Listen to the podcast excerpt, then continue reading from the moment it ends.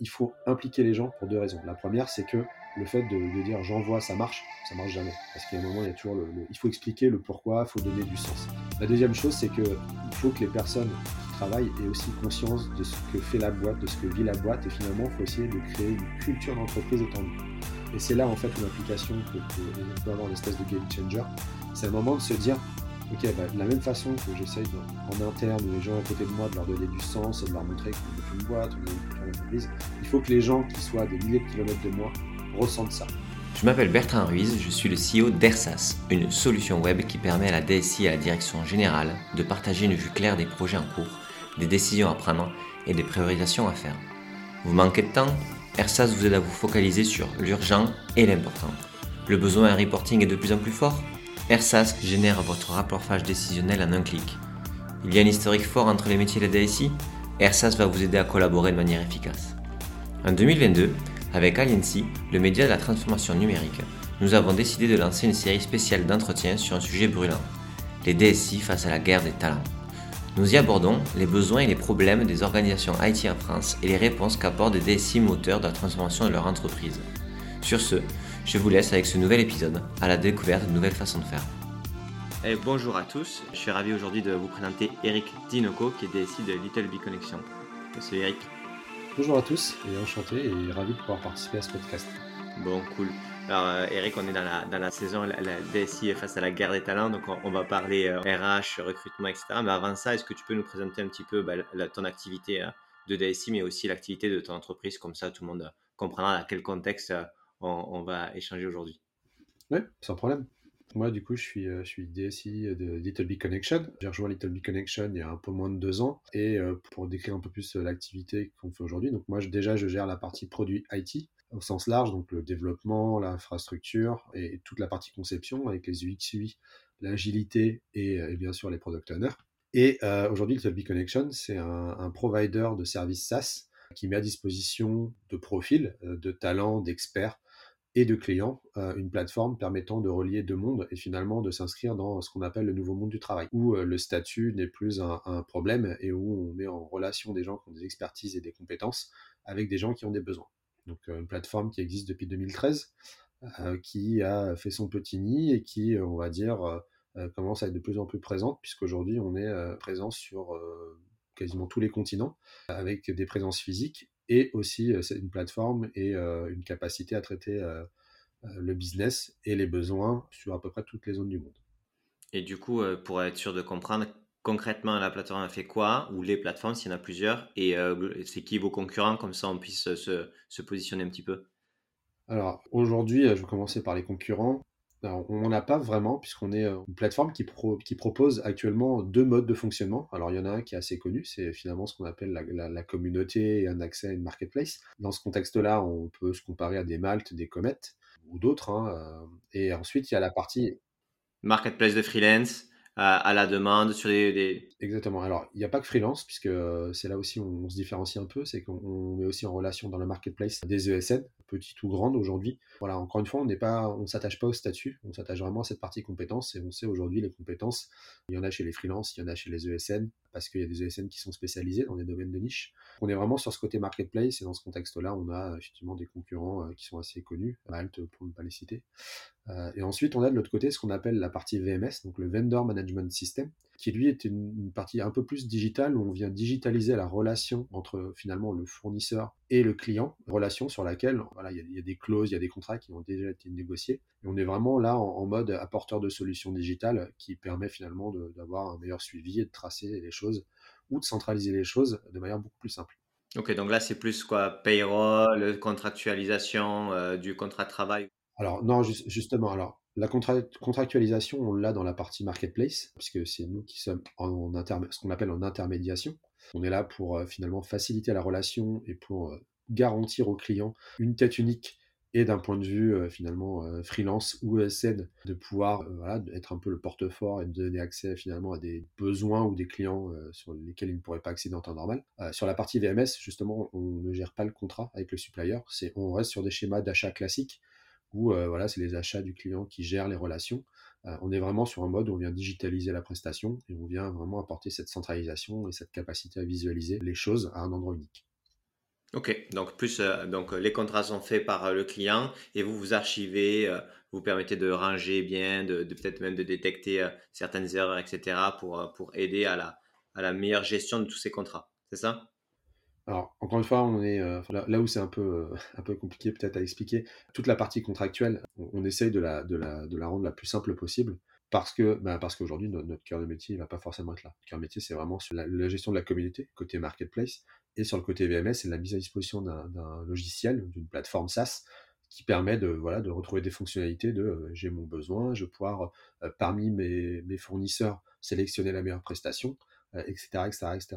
Le, contrat aujourd'hui quand on est dans le premier mode il est géré encore une fois en dehors de la plateforme, on n'a aucun regard là-dessus. Par contre sur la partie marketplace effectivement, on gère quand même une partie du contrat puisqu'on doit être capable, euh, d'un point de vue prestataire, de gérer la, prestation. Et donc, on doit être capable d'expliquer finalement quelles vont être les attentes. Et on, a dans ce contexte-là un contrat qui est fait entre nous et les, la personne qui va, personnes qui vont intervenir. Par contre, vis-à-vis du client, il y a un contrat unique. C'est un peu ce qui, est, ce qui, permet justement d'être ouvert, ou en tout cas le plus simple dans cette relation, c'est que le client, il a un contrat unique il ne signe pas N contrat et il ne se lance pas dans une gestion contractuelle euh, du besoin. C'est nous qui prenons en charge cette partie-là. Ok, d'accord. Donc, euh, ok, c'est beaucoup plus clair pour moi. Et donc, du coup, euh, donc, euh, tu dis donc DSI, DSI où tu t'occupes, toi, bah, du coup, de la partie tech produit, où c'est le cœur de votre métier de, créer ces deux produits et de les développer. Tu vois, en mode startup, nous, ces DSI là, on les appelle les CTO. Toi, tu, c'est pas du tout la guerre des noms, etc., mais ça veut dire que tu gères aussi une partie autre que juste la partie, j'imagine, produit dans l'entreprise. Oui, il y, a, du coup aussi une partie de l'informatique interne, puisque aujourd'hui, on, enfin voilà, il n'y a, pas que la plateforme. Hein. On est à peu près 200 chez Little Connection, donc il faut pouvoir faire fonctionner les 200 personnes avec euh, tout ce qui est outillage interne. Je pense que c'est un peu le, terme ou le mot qui revient souvent, c'est l'histoire du Covid qui à un moment a, obligé les DSI à agir très rapidement sur leur IT interne avec euh, des VPN, euh, voilà tout ce que ça peut amener. Bah, moi, j'ai aussi en charge cette partie-là, la capacité à à permettre aux personnes de travailler euh, où qu'elles soient via, via une chaîne logicielle forte avec euh, voilà, du Jira, du Confluence, euh, un VPN, etc. etc., Donc j'ai aussi cette partie-là. Ok, d'accord. Et donc du coup, donc 200 personnes, et donc tu as dans tes équipes tech, produits, enfin, c'est combien de personnes? Une centaine de personnes aujourd'hui côté IT. Ok, donc la moitié de l'entreprise est vraiment portée tech et l'autre moitié sur des autres fonctions support ou d'autres. Ok, très clair. Et donc, du coup, euh, donc, euh, tu disais que tu étais dans plusieurs pays. Toi, ton équipe euh, tech, c'est 100 personnes. J'imagine qu'ils ne sont pas tous dans le même, dans, le même bureau. Non, effectivement, on est, enfin, on est, aujourd'hui, on est sur quatre pays. On a la France où on est sur plusieurs villes aujourd'hui. On n'est pas centralisé sur Paris. Hein. Il, y a, effectivement des personnes sur Paris, mais on en a sur Lyon, on en a sur Lille. Ensuite, on a l'Espagne avec aujourd'hui essentiellement deux zones, Valence et Barcelone. On a Tunis en Tunisie et on a Ho Chi Minh au Vietnam. Aujourd'hui, on est, euh, voilà, historiquement, euh, on a commencé par la France, ensuite il y a eu euh, Tunis, ensuite il y a eu l'Espagne. Et là, on a ouvert au Chi cette année. L'idée, c'est de pouvoir être en follow the et, apporter un support et surtout une réactivité beaucoup plus importante. Chose importante, la plateforme aujourd'hui, on parle, d'un domaine international. Le monde de la prestation, aujourd'hui, sachant qu'on va de, l'expression du besoin jusqu'au paiement, paiement des prestataires et, finalement toute la partie transactionnelle. Aujourd'hui, cette complexité-là amène une spécificité par pays et on se doit euh, d'être en local. Donc c'est aussi pour ça qu'on a commencé à ouvrir euh, notamment le Vietnam côté Asie, parce qu'on veut pouvoir comprendre ce qui se passe et agir le plus rapidement possible pour mettre à disposition dans la plateforme les bons outils et les bonnes façons de faire. Est-ce que c'est le, besoin de recruter les techs qui était compliqué en France qui vous a forcé à les recruter à l'étranger? Donc du coup, il y avait une opportunité de quitter à recruter à l'étranger, ouvrir des bureaux à l'étranger Ou est-ce que ça s'est fait dans l'autre sens Ou en même temps, parce qu'en fait, la réflexion était commune? Il y a un peu des deux. Hein. Il, y a, quand même une grosse pénurie des talents en, France. Je crois qu'on parle de 80 000 postes à pourvoir, en tout cas d'un truc de 80 000 personnes euh, potentiellement qui manqueraient en France. Donc forcément, à un moment, il faut essayer de trouver des, nouvelles façons de recruter et on se tourne souvent vers le nearshore et l'offshore. Donc la Tunisie est arrivée assez naturellement parce qu'on avait déjà des, connexions euh, là-bas. Valence est arrivée parce que pareil, voilà, on s'est dit on va essayer aussi de, de pouvoir un peu mixer. Il y avait une volonté aussi d'être un peu international. L'avantage de la Tunisie, c'est que c'est français. Euh, le gros désavantage, c'est que ça reste trop français. Donc dès qu'on part sur un contexte international, on, sent qu'il y a des problématiques en anglais. Donc on s'est un peu fait violence, pour être complètement transparent. On s'est dit, ben, on va essayer de prendre quelque chose qui nous fait un peu sortir de, nos, de notre confort. Et donc on a été à Valence et au Chi Minh, c'est vraiment cette volonté Alors il y, avait le débat, Ho Chi Minh, l'Inde, enfin voilà, on aurait pu choisir d'autres zones, mais on avait cette volonté d'être d'aller international aussi côté tech. Et on s'est dit, bah, il faut qu'on le fasse sur une time zone qui, qui fasse sens et pas sur finalement un pays qui soit trop nearshore. Ah, donc c'est pour ça qu'on est arrivé au Vietnam, c'est parce qu'il y a eu un bench et que finalement on s'est aperçu que c'était la meilleure façon de répondre à cette problématique-là. Et du coup maintenant, euh, par rapport à, bon, du coup, à ces, ces, problématiques de culture, etc., donc y a, vous parlez tout tout est en anglais, vous parlez tout là en anglais dans les réunions, j'imagine hein? Alors on essaye. Je, ne cache pas que c'est compliqué, mais non, il y a, une vraie volonté d'aller vers ça. Euh, c'est un vrai asset. De toute façon, le monde tech aujourd'hui, s'il n'y a pas d'anglais, euh, n'existe pas. Il faut aussi être réaliste. C'est vrai que c'est la, vraie pratique, c'est pas tant la lecture et l'écriture, puisque ça de toute façon, on avait des gens qui étaient capables de le faire. La vraie pratique aujourd'hui, elle porte vraiment sur les, réunions, sur les messages à faire passer. Et ça, c'est un vrai, euh, ça a été un vrai challenge pour nous. c'est de nous assurer qu'aujourd'hui, là où on avait la facilité de, la langue maternelle ou d'une langue qui était maîtrisée et qui était comprise, on se retrouve dans une langue qui n'est qui pas forcément comprise, qui en plus donne lieu à des problématiques de, compréhension. Enfin, donc ça, ça nécessitait pas mal de, changements chez nous euh, sur le fait de s'assurer que les messages passent bien avec des doubles, triples confirmations, des, euh, des, formations, des, potentiellement d'avoir des relais en local. C'est-à-dire qu'aujourd'hui, par exemple, à, Ho Chi Minh, on a, on a quelqu'un, euh, francophone, qui c'était un, un, des, des prérequis qu'on avait à la base, c'est de se dire, voilà, il faut quand même qu'on on est à Ho mais on veut quand même un, profil français dans l'équipe. Donc le product owner aujourd'hui, c'est un francophone.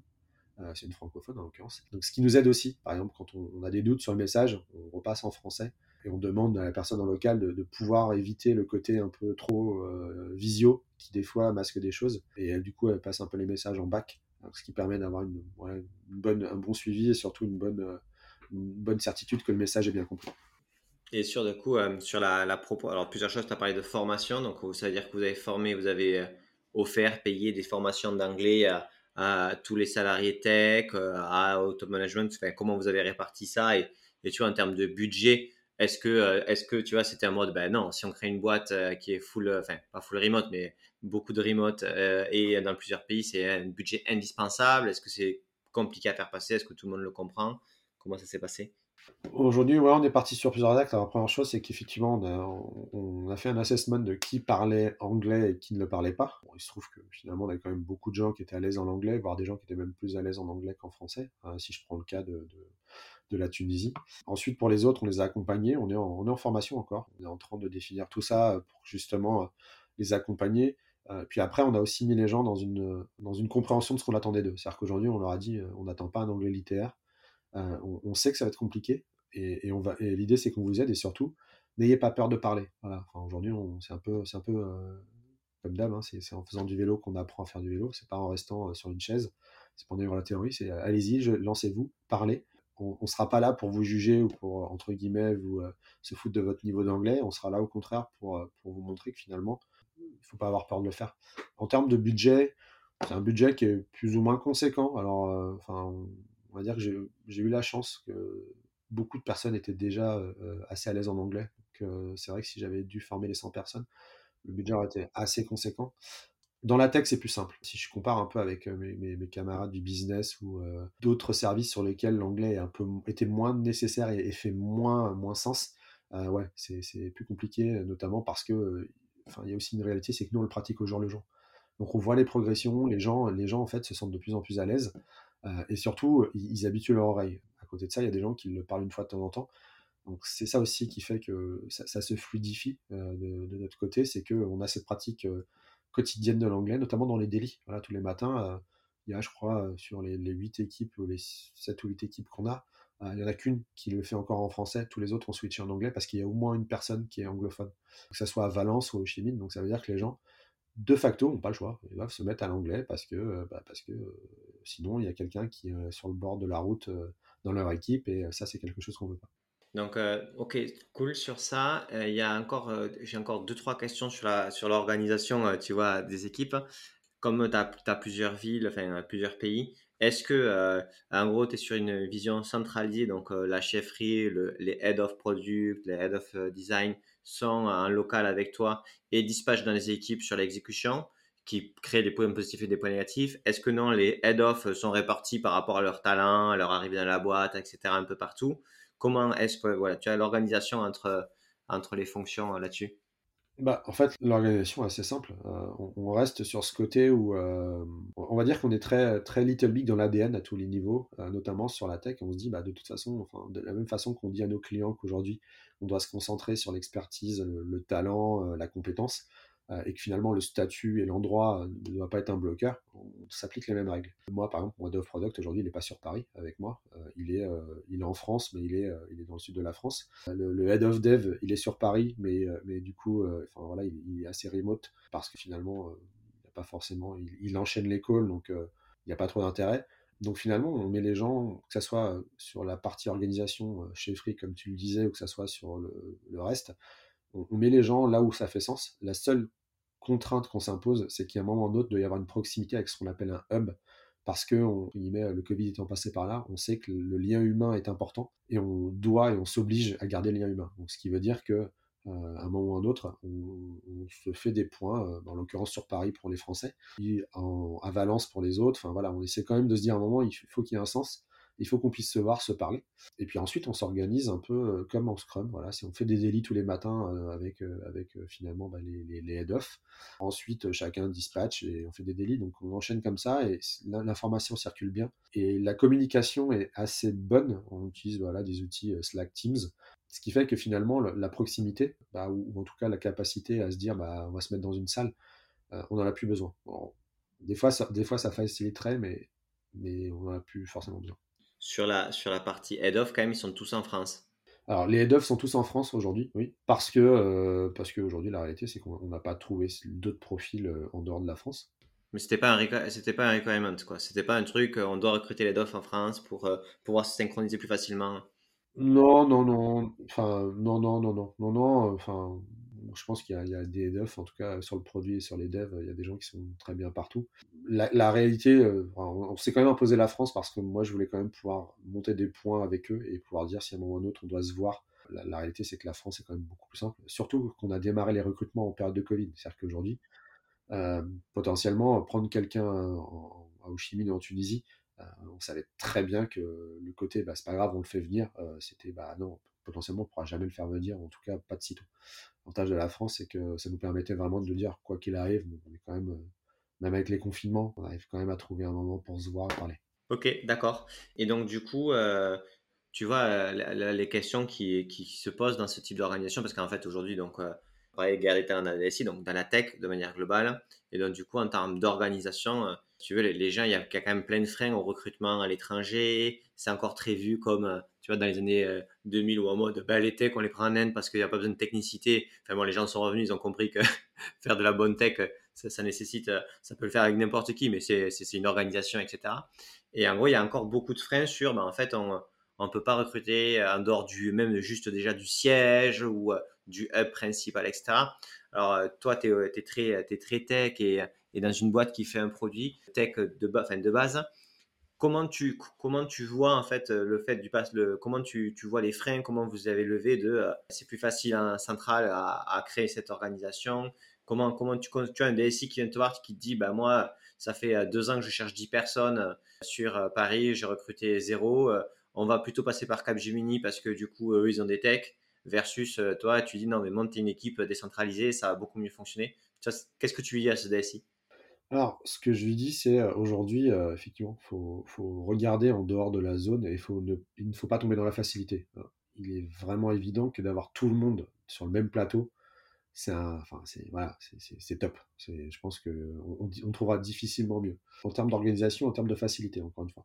Maintenant, la réalité, c'est qu'aujourd'hui, des talents, il y en a partout et qu'il faut se donner l'opportunité d'aller voir ailleurs en ayant conscience de ce que ça implique. Moi, par exemple, l'offshore, j'en fais depuis, euh, ça va faire 15 ans que je fais de l'offshore. Euh, j'ai testé plusieurs choses. Hein. J'ai fait l'Europe de l'Est, j'ai fait le Maghreb, j'ai fait euh, le Nearshore aussi. Euh, j'ai fait le Nearshore en France, j'ai fait le Nearshore sur, sur l'Europe. Enfin, voilà, j'ai testé plusieurs configurations. J'ai aussi fait l'Inde. Et à chaque fois, en fait, on va dire, le seul ingrédient qui faisait que ça marche, c'est l'implication que j'avais dans les équipes. C'est-à-dire que c'était pas, il faut pas tomber dans le mode, bah ouais, je pars du principe que il y a des gens qui vont bosser, donc je leur envoie les trucs et ça va bien se passer. Il faut impliquer les gens pour deux raisons. La première, c'est que le fait de, dire j'envoie, ça marche, ça marche jamais. Parce qu'il y a un moment, il y a toujours le, il faut expliquer le pourquoi, il faut donner du sens. La deuxième chose, c'est que il faut que les personnes qui travaillent aient aussi conscience de ce que fait la boîte, de ce que vit la boîte, et finalement, il faut essayer de créer une culture d'entreprise étendue. Et c'est là, en fait, où l'implication peut, on peut avoir une espèce de game changer. C'est un moment de se dire, ok, bah, la même façon que j'essaye en interne ou les gens à côté de moi de leur donner du sens et de leur montrer qu'on monte une boîte, on est dans une culture d'entreprise, il faut que les gens qui soient à des milliers de kilomètres de moi ressentent ça. Alors c'est plus difficile parce qu'effectivement, euh, il n'y a pas le côté euh, entre guillemets euh, petite blague du café ou, ou bah allez on va se prendre un petit on va se prendre un petit café, on va se prendre un petit déj tous ensemble. Enfin, c'est sûr que c'est compliqué. Par contre, il faut le faire, il faut se forcer à le faire, il faut forcer. Alors c'est compliqué maintenant, mais il faut se forcer à aller sur place, il faut aller voir les équipes, il faut créer du lien, il faut, il faut, il faut pas mettre les gens de côté. Et en fait, en faisant ça, alors je dis pas que ça marche à tous les coups, hein, mais je dis qu'en faisant ça, on se met dans les bonnes conditions de réussir. Ensuite, il y a le côté euh, les talents. Euh, les talents, euh, tu parlais de l'Inde. En, Inde, il y a des mecs qui sont très bien. la problématique, elle est où C'est que bah, on, retrouve, on retrouve les mêmes problématiques qu'en France. C'est que généralement, les gens qui sont bien à un moment, bah, il y a un coup derrière, il y a une rareté. Donc, il n'y a pas de secret, hein, en tout cas, il n'y a pas de mystère. Il n'y a pas aujourd'hui, il n'y a aucune zone dans le monde, en tout cas, on ne l'a pas encore trouvé, où finalement, c'est toujours la bonne pioche. Il y a toujours un moment, il, y a, des personnes qui vont avoir, qui vont ultra compétents, bah, à un moment, ils vont être rares, ils vont être compliqués à trouver ou ils vont être chers, et que ce soit en Inde ou en France ou n'importe où. Et du coup, c'est super intéressant euh, le point que tu as, donné sur. Euh, en fait, c'est pas parce que les gens sont à l'extérieur que ça te défausse ta responsabilité de boss, de manager, de donner du sens et d'impliquer les équipes, ce qui est en fait un truc où euh, toi, tu as l'impression que tu as moins de taf à faire parce qu'ils sont pas là. Donc, c'est bête, mais c'est des fois un automatisme malheureusement que, que tu as si tu, si tu le conscientises pas. Et le second point, tu dis, c'est que du coup, euh, tu dois te mettre dans une condition de euh, savoir mieux communiquer, euh, créer en fait des formats de communication parce que tu, tu penses ça. Et moi, ça me fait penser à ce que, en fait, ça c'est vrai quand tu es boss d'une grosse équipe, même en interne, tu es obligé de faire ça parce que tu parles plus aux 100 gars de ton équipe. C'est pas vrai, tu, tu as toujours des gens avec qui ça passe mieux parce que ça fait plus longtemps, etc. Et quand en fait, au final, ton cercle de gens avec qui tu parles toujours, c'est vraiment ces 10 personnes. Et donc, du coup, en fait, tu te retrouves plus rapidement dans une situation où euh, ta communication en termes de manager ou de boss, elle doit avoir un niveau d'excellence, de fréquence, de qualité beaucoup plus forte dès que tu fais du remote. Parce que ben, si tu n'as pas ça, l'équipe, elle n'existe pas. Et donc, du coup, ça veut dire que toi, tu te positionnes en tant que tech, mais avec un fort degré de communication. Ouais, tu as ça, et, en fait, j'ajouterais pertinence, parce que il faut que ta com soit pertinente. Il faut que finalement, tu tombes pas dans la facilité d'utiliser des mots qui, ont, qui font sens pour, euh, entre guillemets, des gens qui, à côté de toi, ont l'historique. Il faut que tu comprennes bien que ta com, aujourd'hui, euh, ne doit pas faire de raccourcis, ne doit pas finalement euh, faire abstraction de certaines parties qui font perdre du sens. C'est vraiment ça qui est important. C'est, tu parlais d'excellence, ouais, c'est vraiment l'excellence, c'est de se dire aujourd'hui, la com, c'est pas juste envoyer un email et dedans envoyer une tartine, c'est aussi de se dire à un moment, peut-être il vaut mieux se parler. Peut-être qu'à un moment, effectivement, il faut, faut, faut, faire un support. Peut-être qu'à un moment, il faut, faut, prendre le temps d'expliquer. C'est-à-dire, plutôt que de faire une com one shot, c'est de faire deux, trois com pour, pour donner le sens. Enfin, il y a effectivement un, un vrai besoin de s'attarder sur, sur cette communication et de prendre en compte la dimension multiculturelle. Ça, c'est important parce qu'aujourd'hui, euh, ta communication, encore une fois, enfin, souvent c'est de l'oral ou de l'écrit. Et, quand tu utilises par exemple l'anglais, qui est ni la langue native de l'un ni de l'autre, tu dois t'assurer que le, finalement le, mot que tu vas utiliser soit bien compris de l'autre côté de la même façon, et, surtout que bah, l'idée de base soit, vraiment intégrée. Et, ça, ça demande effectivement beaucoup de choses, potentiellement de, de doubler ta com. Voilà, tu vois, c'est comme tu disais, c'est une charge de travail.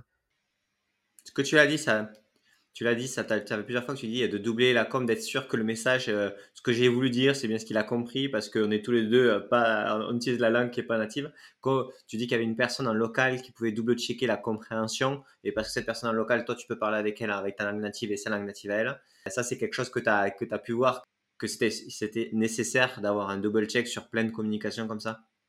Il y a plein de raisons pour lesquelles un message ne peut, ne peut pas être compris. Parce que bah, ça fait sens par rapport à ton cœur d'activité, enfin, le cœur d'activité de la société, ce que vous faites, etc. Donc, euh, c'est quand même hyper lié. Toi, quand, euh, quand tu recrutes, en fait, et quand tu veux recruter à l'extérieur, que soit, on est d'accord, quel que soit le, type de contrat, mais quelqu'un avec qui tu vas t'engager à travailler quotidiennement et pendant un temps plus ou moins long, mais pas, pas forcément déterminé, comment tu fais pour attirer des talents qui sont quand même des talents à l'étranger, qui même si c'est peut-être moins concurrentiel qu'en France aujourd'hui, ça changera. C'est, comment tu fais pour, euh, pour t'adapter en fait en termes de culture, de message, euh, d'explication de ce que tu fais, de leur donner envie, parce que, ok, il y a le salaire et que bah, du coup, vous êtes une boîte européenne et, du coup, forcément, ça, sur certains pays, ça a déjà un attrait, mais vous n'êtes pas les seuls à être là-bas. Il y a quand même de la concurrence. Comment tu, je sais pas si c'est la marque employeur ou, même les relais locaux, comment tu organises en fait cette, cette chasse et cette sélection? Alors, la marque employeur, on, essaye, on n'y est pas encore, malheureusement, on n'a pas encore la notoriété, surtout au niveau, euh, mondial. On va dire qu'en France, oui, on, est reconnu, mais c'est vrai que dès qu'on sort de la France, c'est un peu compliqué. Donc, on, doit parier sur d'autres critères, et les critères, souvent, on parie sur, euh, sur ce qu'on veut faire, en fait, sur le projet. Aujourd'hui, on vend, entre guillemets, sachant que c'est pas juste de la vente, c'est vraiment ce qu'on propose aux personnes qui veulent nous rejoindre, c'est de participer à un projet aujourd'hui, et notamment l'écriture d'une histoire. C'est un peu comme euh, la, baseline d'Amazon, c'est Work Hard fun, make history. voilà, moi c'est quelque chose que, j'apprécie beaucoup parce que l'idée elle est là, elle est de se dire aujourd'hui on, vous propose pas juste de venir prendre vos compétences et entre guillemets de les mettre à disposition, c'est venez venez avec nous écrire une histoire. On a envie de, on a envie de faire quelque chose, on a envie de construire un beau produit et dans ce contexte-là, on, venez avec nous, venez participer à ça. On, vous montre que finalement on va aussi vous intégrer dans la construction de cette boîte. Voilà, c'est aussi ce qu'on vend, c'est que par exemple là, on, on fait une mini réorganisation de mon côté. Euh, c'est quelque chose qui est venu euh, des personnes qui font partie de l'équipe. C'est-à-dire que c'est pas moi ou c'est pas les head finalement qu'on dit on va faire ça. Euh, c'est quelque chose qu'on a construit avec bah, les, remontées des personnes qui travaillent côté dev, côté QF, finalement dans tous les services. On, a pris tout ça, on a tenu compte de tout ça, et puis finalement on a essayé d'avancer et de créer deux axes. Un axe qui est fonctionnel et un axe technique. Parce que la réalité, c'est qu'aujourd'hui, on a quand même deux mondes. On a les, le fonctionnel, et puis on a les gens aujourd'hui, et c'est le cas, hein, il y a des gens aujourd'hui, ils veulent faire que de la technique. Si on leur parle de, développer une super feature, le mec il va vous dire, ok, c'est génial, mais c'est quoi la stack derrière euh, C'est quoi le futur Est-ce qu'on va utiliser euh, euh, du cube, du microservice, un peu tous les buzzwords qu'on peut entendre La réalité, c'est qu'on doit aussi être capable d'apporter des solutions là-dedans, de dire aux gens, bah, on ne vous demande pas juste de, de faire du code, on vous demande aussi à un moment de construire cette histoire-là avec potentiellement des choix techniques, avec des choix de produits, etc., etc., etc. Donc c'est vraiment ça, je pense, euh, qui fait la différence, c'est que en entretien et dès le début, on explique clairement ce qu'on attend de la personne et pas juste sur le côté compétence. On lui dit, ok, rejoindre Little Big, c'est ça, c'est écrire une histoire. En tout cas, c'est avoir une volonté d'écrire une histoire et participer à l'histoire, pas juste l'écrire. C'est aussi être là sur les. Et ça, vraiment, les gens, hein, les gens dans tous les autres pays, etc., ils sont. Euh, enfin, tu vois, c'est pour dire les choses crûment. Et c'est vraiment important pour eux c'est pas juste la boîte européenne qui paye mieux. Juste, mais c'est bête hein, ce que je dis peut-être, mais tu vois, c'est une question quand même qui se pose. Alors, oui, non, la question se pose, parce qu'à un moment, de toute façon, il y a, y, a, y a, quand même le salaire. Hein. c'est qu'aujourd'hui, euh, si, euh, si on n'est pas capable d'être cohérent sur toute la chaîne, euh, ça marchera pas non plus. Par contre, la réalité, c'est qu'aujourd'hui, on, on, a dans certaines zones, en fait, la guerre des salaires. C'est-à-dire qu'aujourd'hui, on, va être, on va être les personnes qui payent le mieux. Dans, dans deux semaines, c'est fini. Il y, a un acteur qui arrive, euh, qui a décidé absolument de recruter des équipes et qui sort l'artillerie lourde. Et dans ce contexte-là, aujourd'hui, le salaire, si on joue à ce jeu-là, on, escalade et puis on, on finit jamais. Quoi. Euh, donc il faut, il faut être capable, alors il faut être honnête, hein, il faut être capable de, de, se tenir au courant des salaires, de, de ne pas non plus avoir des politiques de sous-payer les gens. Par contre, faut, faut pas baser tout sur le salaire, parce qu'aujourd'hui, le salaire, on, perd, toujours la guerre. En fait, il y a un moment, on la perdra toujours. Euh, donc, il faut travailler sur d'autres axes. Alors, la marque employeur est important, parce que c'est une notoriété, et c'est un moment ou un autre, c'est ce qui fait aussi qu'on attire les gens. Ça, on travaille dessus. En tout cas, c'est plutôt côté marketing où effectivement, ils travaillent sur être capable de, mettre Little Big sur euh, des marques qui sont reconnues euh, dans, les zones où on veut être aujourd'hui. Après, on peut pas attendre ça. On peut pas attendre ces choses qui, c'est des projets qui prennent six mois, un an au moins. On peut pas attendre six mois que la marque soit reconnue pour se dire, bah maintenant c'est bon, on va recruter. On, parie sur d'autres, d'autres choses. Les projets, voilà, on parie sur les projets et finalement ce qu'on veut faire. Et aujourd'hui, la dimension internationale. C'est vrai que ça plaît beaucoup quand on explique qu'aujourd'hui on travaille sur une plateforme internationale, qu'on est au Canada, qu'on est en Inde, qu'on est, euh, est en Europe, euh, qu'on veut targeter euh, l'Amérique du Sud, qu'on veut targeter la Chine. Enfin voilà, finalement aujourd'hui on, veut travailler sur un produit qui qui est pas localisé, qui est pas refermé. Ouais, ça, ça aide aussi. C'est le côté international, le côté ambition, le côté aussi multi-utilisateur. Et est-ce que tu penses que dans la façon de concevoir le produit, le fait d'avoir une équipe multiculturelle, ça vous évite des écueils d'être dans l'expérience utilisateur trop orienté sur une culture? Non, justement, on n'y est pas encore. C'est un des challenges qu'on a. Euh, par contre, oui, c'est un, vrai point et qu'on espère pouvoir craquer très rapidement. Le fait que si on veut avoir un produit international, il faut effectivement que, l'expérience soit internationale. Donc on, est en plein dedans. C'est une des problématiques parce que après on peut avoir l'impression que le monde est rose chez Little Big. nous, on a des problématiques. On a des problématiques comme tout le monde de recrutement, bien sûr, hein, pour, reprendre un peu le sujet, mais sur ce sujet expérience, c'est aussi quelque chose qu'on doit travailler et notamment parce que effectivement, ayant plusieurs cultures, on n'utilise pas assez cet asset et on doit, l'utiliser plus. Ouais, on a une génération quand même de personnes, alors en Europe dans tous les cas, qui, est sensible à ça, avec Erasmus, avec euh, la, génération EasyJet Ryanair où tu peux aller dans n'importe quel pays pour 50 euros si tu t'y prends assez bien, et les autres pays euh, dans le monde entier qui commencent aussi ou qui ont été euh, aussi en capacité de bouger. Est-ce que tu vois aussi une mobilité, pas une mobilité, mais un remote qui se développe en France sur la partie vraiment des gens qui étaient sous le radar en tech, mais qui ont, parce qu'ils n'ont jamais eu envie de bouger de leur petite ville, euh, petit village, ou, et qui n'étaient pas dans le circuit, qui commencent à émerger et que du coup ils travaillent maintenant avec, euh, avec, euh, avec, sur des plateformes comme, comme chez vous ou même avec vous Ou est-ce que c'est plutôt l'émergence de dev vraiment partout dans le monde qui fait la diff? Bah, le, remote aujourd'hui, la démocratisation du remote, je pense que c'est l'élément clé. Nous, ce qu'on observe, c'est qu'on le Covid nous a fait gagner trois ans. C'est-à-dire qu'aujourd'hui, on, pensait qu'à horizon, euh, à horizon 5 ans, euh, le remote, euh, finalement, le, côté, le côté distance n'allait plus être un problème. Bah, la réalité, c'est qu'aujourd'hui, on, y est déjà. Hein. quand on parle avec la plupart des DSI, là où avant, ils étaient hors de question que les gens soient remote, Aujourd'hui, c'est non, pas de problème. Enfin, on, a tout l'écosystème qui va bien pour que tu puisses bosser de chez toi. donc, de facto, ça a ouvert un peu les portes bah, je vais trouver les compétences là où, elles sont. Finalement, je ne cherche plus trop à, me centraliser sur Paris ou sur une zone, ou en tout cas à essayer de tout rapatrier au même endroit. Et donc, dans ce contexte-là, ce côté-là, aujourd'hui, permet d'avoir accès à des talents qui, hier, étaient peut-être un peu masqués. Effectivement, on, prend, bah, ne serait-ce que pour la France, aujourd'hui, il y a des zones qui sont en train d'éclater. On prend, il y a Nantes, euh, il y a Montpellier, euh, enfin voilà, il y, a, quand même pas mal de choses. Il y a Lyon, il y a Lille. Enfin, alors Lille était déjà un peu particulier parce que Lille était quand même relativement proche de Paris, donc on, appelait Lille la, la, région parisienne étendue. Ça, les amis lillois qui nous écoutent, ils vont, ils vont aimer cette phrase là. Là, là, t'as gagné des points toi.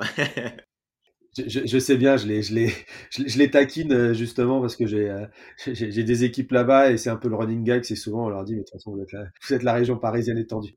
La, la réalité aujourd'hui, c'est que euh, ça nous a permis en fait de nous prendre la tête sur ces distances-là et de pouvoir avoir des personnes. Voilà, aujourd'hui, j'ai des équipes sur Nice, j'ai des équipes sur Bordeaux, et, et, ça pose aucun problème. Et ça permet justement de créer. ça va dans les deux sens parce qu'aujourd'hui, on se dit, on a accès à des, à des talents localisés euh, qu'hier on, potentiellement on, ne cherchait pas.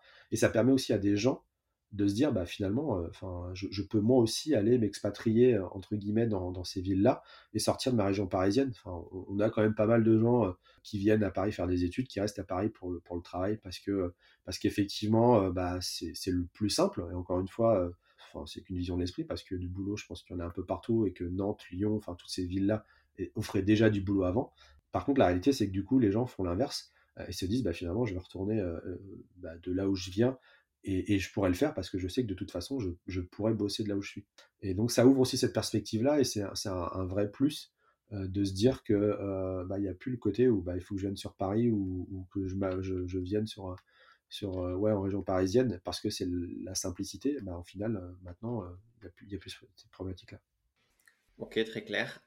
Tu vois, par exemple, euh, quand les entreprises grossissent, une des facilités qu'il peut y avoir, c'est euh, quand, pour déciloter, c'est de faire en sorte que euh, X jours par mois, les équipes de l'IT vont travailler dans les bureaux de telle autre équipe et du coup, ben, ça force sans grande difficulté managériale à ce que les gens se comprennent, etc.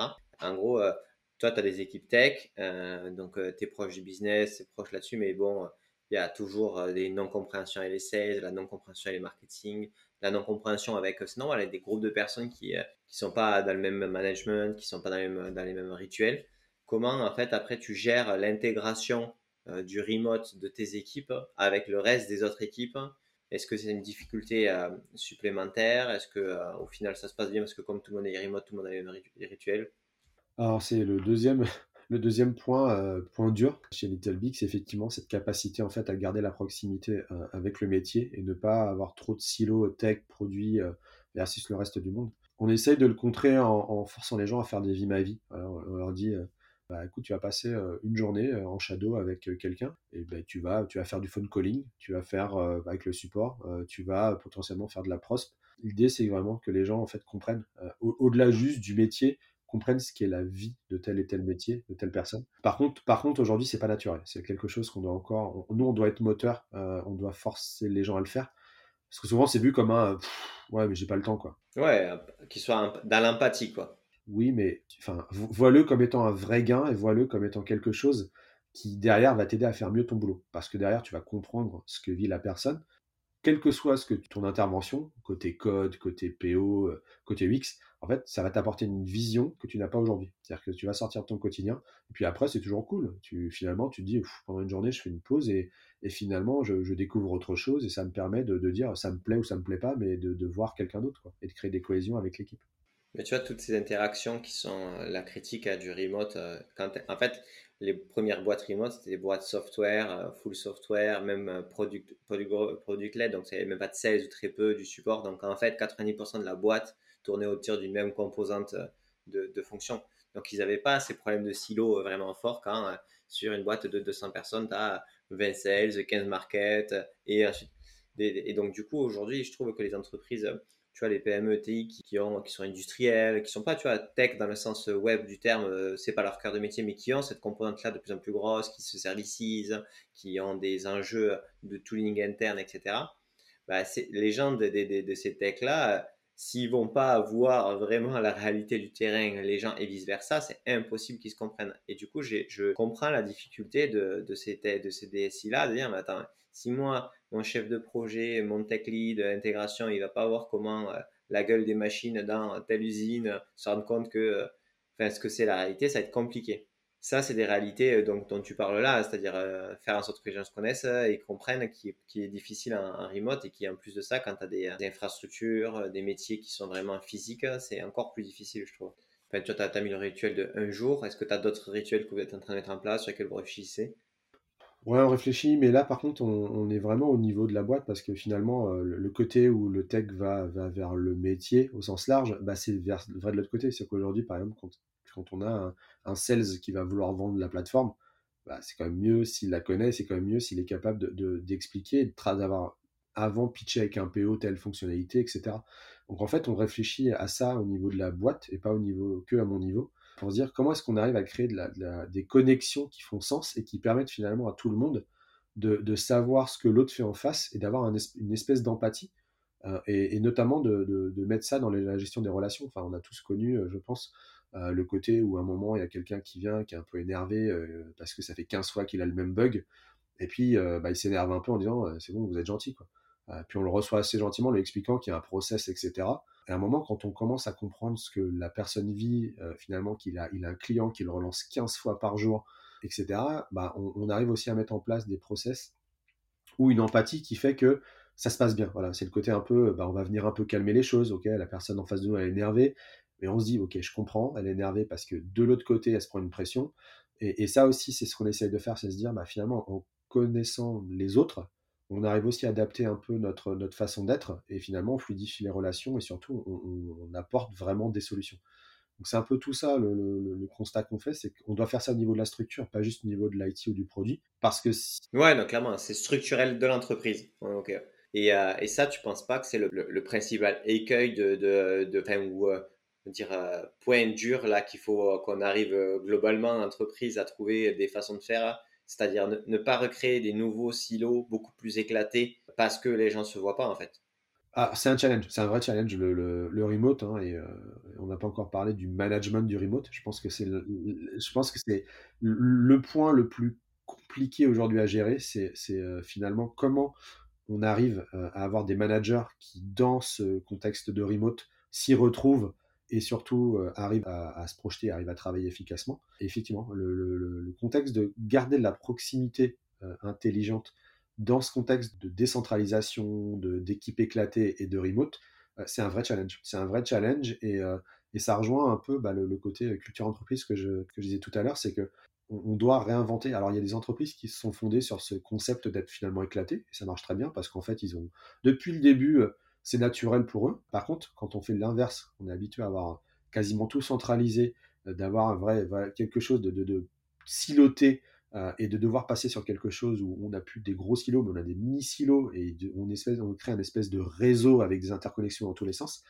Effectivement, on a un vrai challenge là-dedans et c'est un, un, vrai problème sur lequel il va falloir se pencher. Est-ce que tu penses qu'on se rapproche pas de, Bon, tu vois, le mot agile, il a été euh, galvaudé de ouf sur tout, le temps. Agile, tout, tout, tout est agile. Mais euh, tu vois, plutôt de. Tu vois, les, communautés open source, ce sont des fonctionnements extrêmement décentralisés où il y a une centralisation. Il y a quelqu'un qui, à un moment il possède le repo et, et c'est lui qui, au final, choisit, ou dans tous les cas, il y a, il y a une gouvernance là-dessus, tu vois. Mais les gens contribuent, échangent entre eux, euh, proposent, acceptent, etc. Et en fait, on s'aperçoit que plus tu as ton entreprise qui est éclatée, plus en fait on retrouve des fonctionnements euh, qui sont euh, de, groupe à groupe entre eux et pas forcément vers le haut et à un moment ça remonte. Et donc du coup est-ce que tu penses pas qu'on est plutôt dans un dans une recherche d'une nouvelle forme d'organisation où c'est des, euh, des c'est plus cinq grands silos mais plein de petits groupes partout qu'on va essayer d'interconnecter entre eux et qu'ils puissent comprendre ce qu'ils sont en capacité de faire seuls ce qu'ils sont capacité de faire par rapport aux autres et qu'est-ce qui doit remonter ou pas pour que en fait le management qui doit à un moment donné euh, donner des règles du jeu ou trancher puisse le faire sur ce qu'il doit vraiment faire et pas sur tout, pas sur tout, tout le temps et que les choses puissent avancer. Bah, en fait, je pense que ton point de départ est, le bon, c'est qu'aujourd'hui, on a, on a des modèles. Le modèle open source est un modèle qui marche aujourd'hui où, où tu n'as pas forcément de vrai silo, enfin, chacun bosse de son côté, chacun bosse sur sa partie, euh, puis à un moment ça remonte et comme tu dis, à un moment il y a quelqu'un qui est quand même honneur et qui prend la décision basé sur des KPI, basé sur des remontées, de, de, décider telle ou telle chose. Et en fait, la réalité, c'est que dans une communauté, dans l'open source, souvent on est drivé par un, sens, par un, but commun. Et on en revient un peu à ce que je disais tout à l'heure, c'est que finalement, en, travaillant plus sur le but, sur, en expliquant ce qu'on veut faire tous finalement, mais chacun avec nos objectifs, là on peut commencer à parler des OKR, hein, les OKR au niveau de l'entreprise, qui descendent sur chaque service, etc en fait, on reproduit ce mode-là. Et, effectivement, je pense que ça sera le mode le plus simple pour commencer à résoudre cette problématique-là du remote, c'est de dire, bah, on travaille chacun sur des objectifs qui font sens à notre niveau, mais par contre qui s'inscrivent dans, un objectif global. C'est-à-dire qu'effectivement, à chaque fois, on, va essayer d'apporter notre pierre à l'édifice. Alors, euh, est-ce qu'elle est bleue, est-ce qu'elle est rouge? Bon, finalement, c'est à nous de le décider. Par contre, à la fin, on veut construire un mur. Et c'est ça, en fait, je pense, qui va faire la différence, c'est de comme tu dis, de, reprendre un peu ce modèle de l'open source, de reprendre les bonnes règles, en tout cas les, bons ingrédients qui font qu'aujourd'hui, bah, ça marche. Hein. Il y a des produits aujourd'hui euh, qui fonctionnent sur l'open source depuis des années, il n'y a aucun débat. Euh, il y a des langages, ça, ça, touche tout. Et je pense qu'effectivement, c'est euh, un moment, sans aller jusqu'à copier-coller, à se dire qu'il y a quand même des bonnes choses à reprendre et à les appliquer et à puis bien sûr à les adapter à, la sauce de l'entreprise, parce qu'à un moment, l'open source, bah, il y a quand même des, des contraintes qui font que dans une entreprise, ça ne fonctionne pas. Ouais, mais on est en train de rechercher des modèles euh, plus éclatés par petits groupes, hein, euh, ou euh, dans tous les cas, comme nos, entreprises sont aussi internationales ou à vocation à l'être, dans tous les cas multiculturelles, et que donc du coup, si ça c'est vrai, ben, les organisations cibles en fait doivent correspondre à ces, à ces enjeux-là, en fait, international, plus petits groupes, etc., etc. Et ça c'est intéressant, mais c'est vrai que autant sur des entreprises full web, il y a des choses qui sont vraiment bien on va dire, documenté parce qu'il y a des entreprises qui ont été pionnières là-dessus depuis 20 ans. Autant sur les entreprises qui sont pas du tout full web, mais plutôt historiques, qui ont plus d'un siècle et qui euh, ont euh, ce genre d'enjeu, là, là, on est sur d'autres thématiques. Ouais, moi, j'ai bossé un peu dans le retail. Et il y a une image qui m'a un peu, euh, qui m'est restée en tête et qui, je pense, résume assez bien cette pratique-là, c'est de dire que souvent les entreprises qui sont là depuis des années, enfin des dizaines d'années, bah, leur, leur challenge, ça va être de faire courir l'éléphant aussi vite qu'un lévrier. C'est-à-dire qu'ils ont la puissance d'un éléphant, ils ont euh, l'intelligence d'un éléphant, voilà, ils ont, ils ont, ils ont la, corpulence d'un éléphant, donc vraiment le mastodonte. Par contre, ce qu'on leur dit, bah maintenant il faut courir aussi vite qu'un lévrier. Et c'est là où ça c'est là où ça commence à devenir compliqué. Et je trouve que l'image est assez, est assez, assez parlante d'elle-même parce que c'est exactement le challenge qu'on a, c'est qu'aujourd'hui on est dans un monde qui bouge très vite. On est dans un monde où finalement Aujourd'hui, on prend une décision, bah, demain, potentiellement, elle est déjà obsolète. Et on a, on a des structures aujourd'hui qui sont, qui sont euh, lourdes, mais dans le bon sens du terme, voilà, parce qu'il y a un historique, parce qu'il y a un vécu. Effectivement, c'est un challenge. C'est comment est-ce qu'on arrive à, lier les deux mondes et, à faire courir cet éléphant aussi vite qu'un lévrier. Ben, c'est super intéressant. Et en fait, au final, ce qu'on revient sur l'enjeu que c'est la capacité de créer les bonnes organisations pour que les gens puissent être heureux de travailler et être performants qui va nous permettre le plus ou pas de réaliser euh, une ambition et, euh, et résoudre des problèmes. Au final, c'est ça, parce que la, difficulté vraiment de réflexion est là-dessus, c'est-à-dire comment on, crée une organisation qui fonctionne et du coup avec toutes ces contraintes-là de marché qui change, de recrutement et où nous on est tous là à chercher comment comment itérer sur l'organisation parce qu'il n'y a pas de recette miracle avec un livre de cuisine qui nous explique la parfaite organisation qui répondra à tous les enjeux d'aujourd'hui et de demain quoi. C'est ça, c'est ça la, difficulté. Et toi, vous avez fait un pari déjà qui, correspond aussi à vos valeurs et à votre mission euh, sur, la société. Euh, du coup, peut-être que ça a été euh, un choix plus simple et plus rapide parce que c'est très aligné en fait. Et que du coup, maintenant, vous êtes sur des problématiques, des problématiques d'après, quoi. Management du remote, comme tu disais, marque employeur sur ces pays-là, Croissance rapide aussi, parce qu'on a, grandi, on a, on a grandi très vite, et donc euh, on a ces problématiques-là de s'assurer qu'on euh, n'a pas oublié des gens sur le carreau, qu'on n'a pas oublié des, des problématiques. Donc c'est ça, et le mot, le mot que je retiendrai, ce que tu as dit avant, et qui pour moi est ultra important, c'est l'itération sur l'organisation. C'est de, de, ne pas à un moment chercher euh, la cible parfaite, ou en tout cas de se dire que je vais la figer, c'est de se dire, un moment, peut-être que j'ai l'organisation qui va bien aujourd'hui, mais peut-être que demain, c'est plus la bonne. Et il faut se donner la capacité à la changer et à l'adapter pour justement euh, rester toujours attractif, ou en tout cas pour donner du sens euh, finalement à, toutes les personnes de l'orga. Et ça, bah, alors c'est super intéressant ce que tu dis, et puis je pense qu'on pourra finir là-dessus, parce que c'est un des, gros sujets où on pourrait creuser ça sur même notre épisode. En fait, les gens, quand ils rejoignent une organisation, on leur donne une place, et en fait, cette place-là, du coup, on lui dit des missions, on le donne aussi à un manager, mais aussi on lui donne une rémunération en fonction et, aussi une perspective. Dans tous les cas, c'est quand même encore bien ancré dans la tête des gens. Et en fait, quand l'organisation change, ça met en danger en fait beaucoup de choses. Et comme quand on change, on ne sait pas trop les règles du jeu qui vont arriver après. Si, euh, par exemple, pour gagner mieux sa vie, il faut être euh, manager et pas juste montant tactique, ben, c'est super dangereux pour la personne d'avoir une organisation qui change. Si euh, tu peux pas choisir ton manager parce que le manager change et que tu es rentré dans un poste et six mois après tu changes, c'est difficile aussi.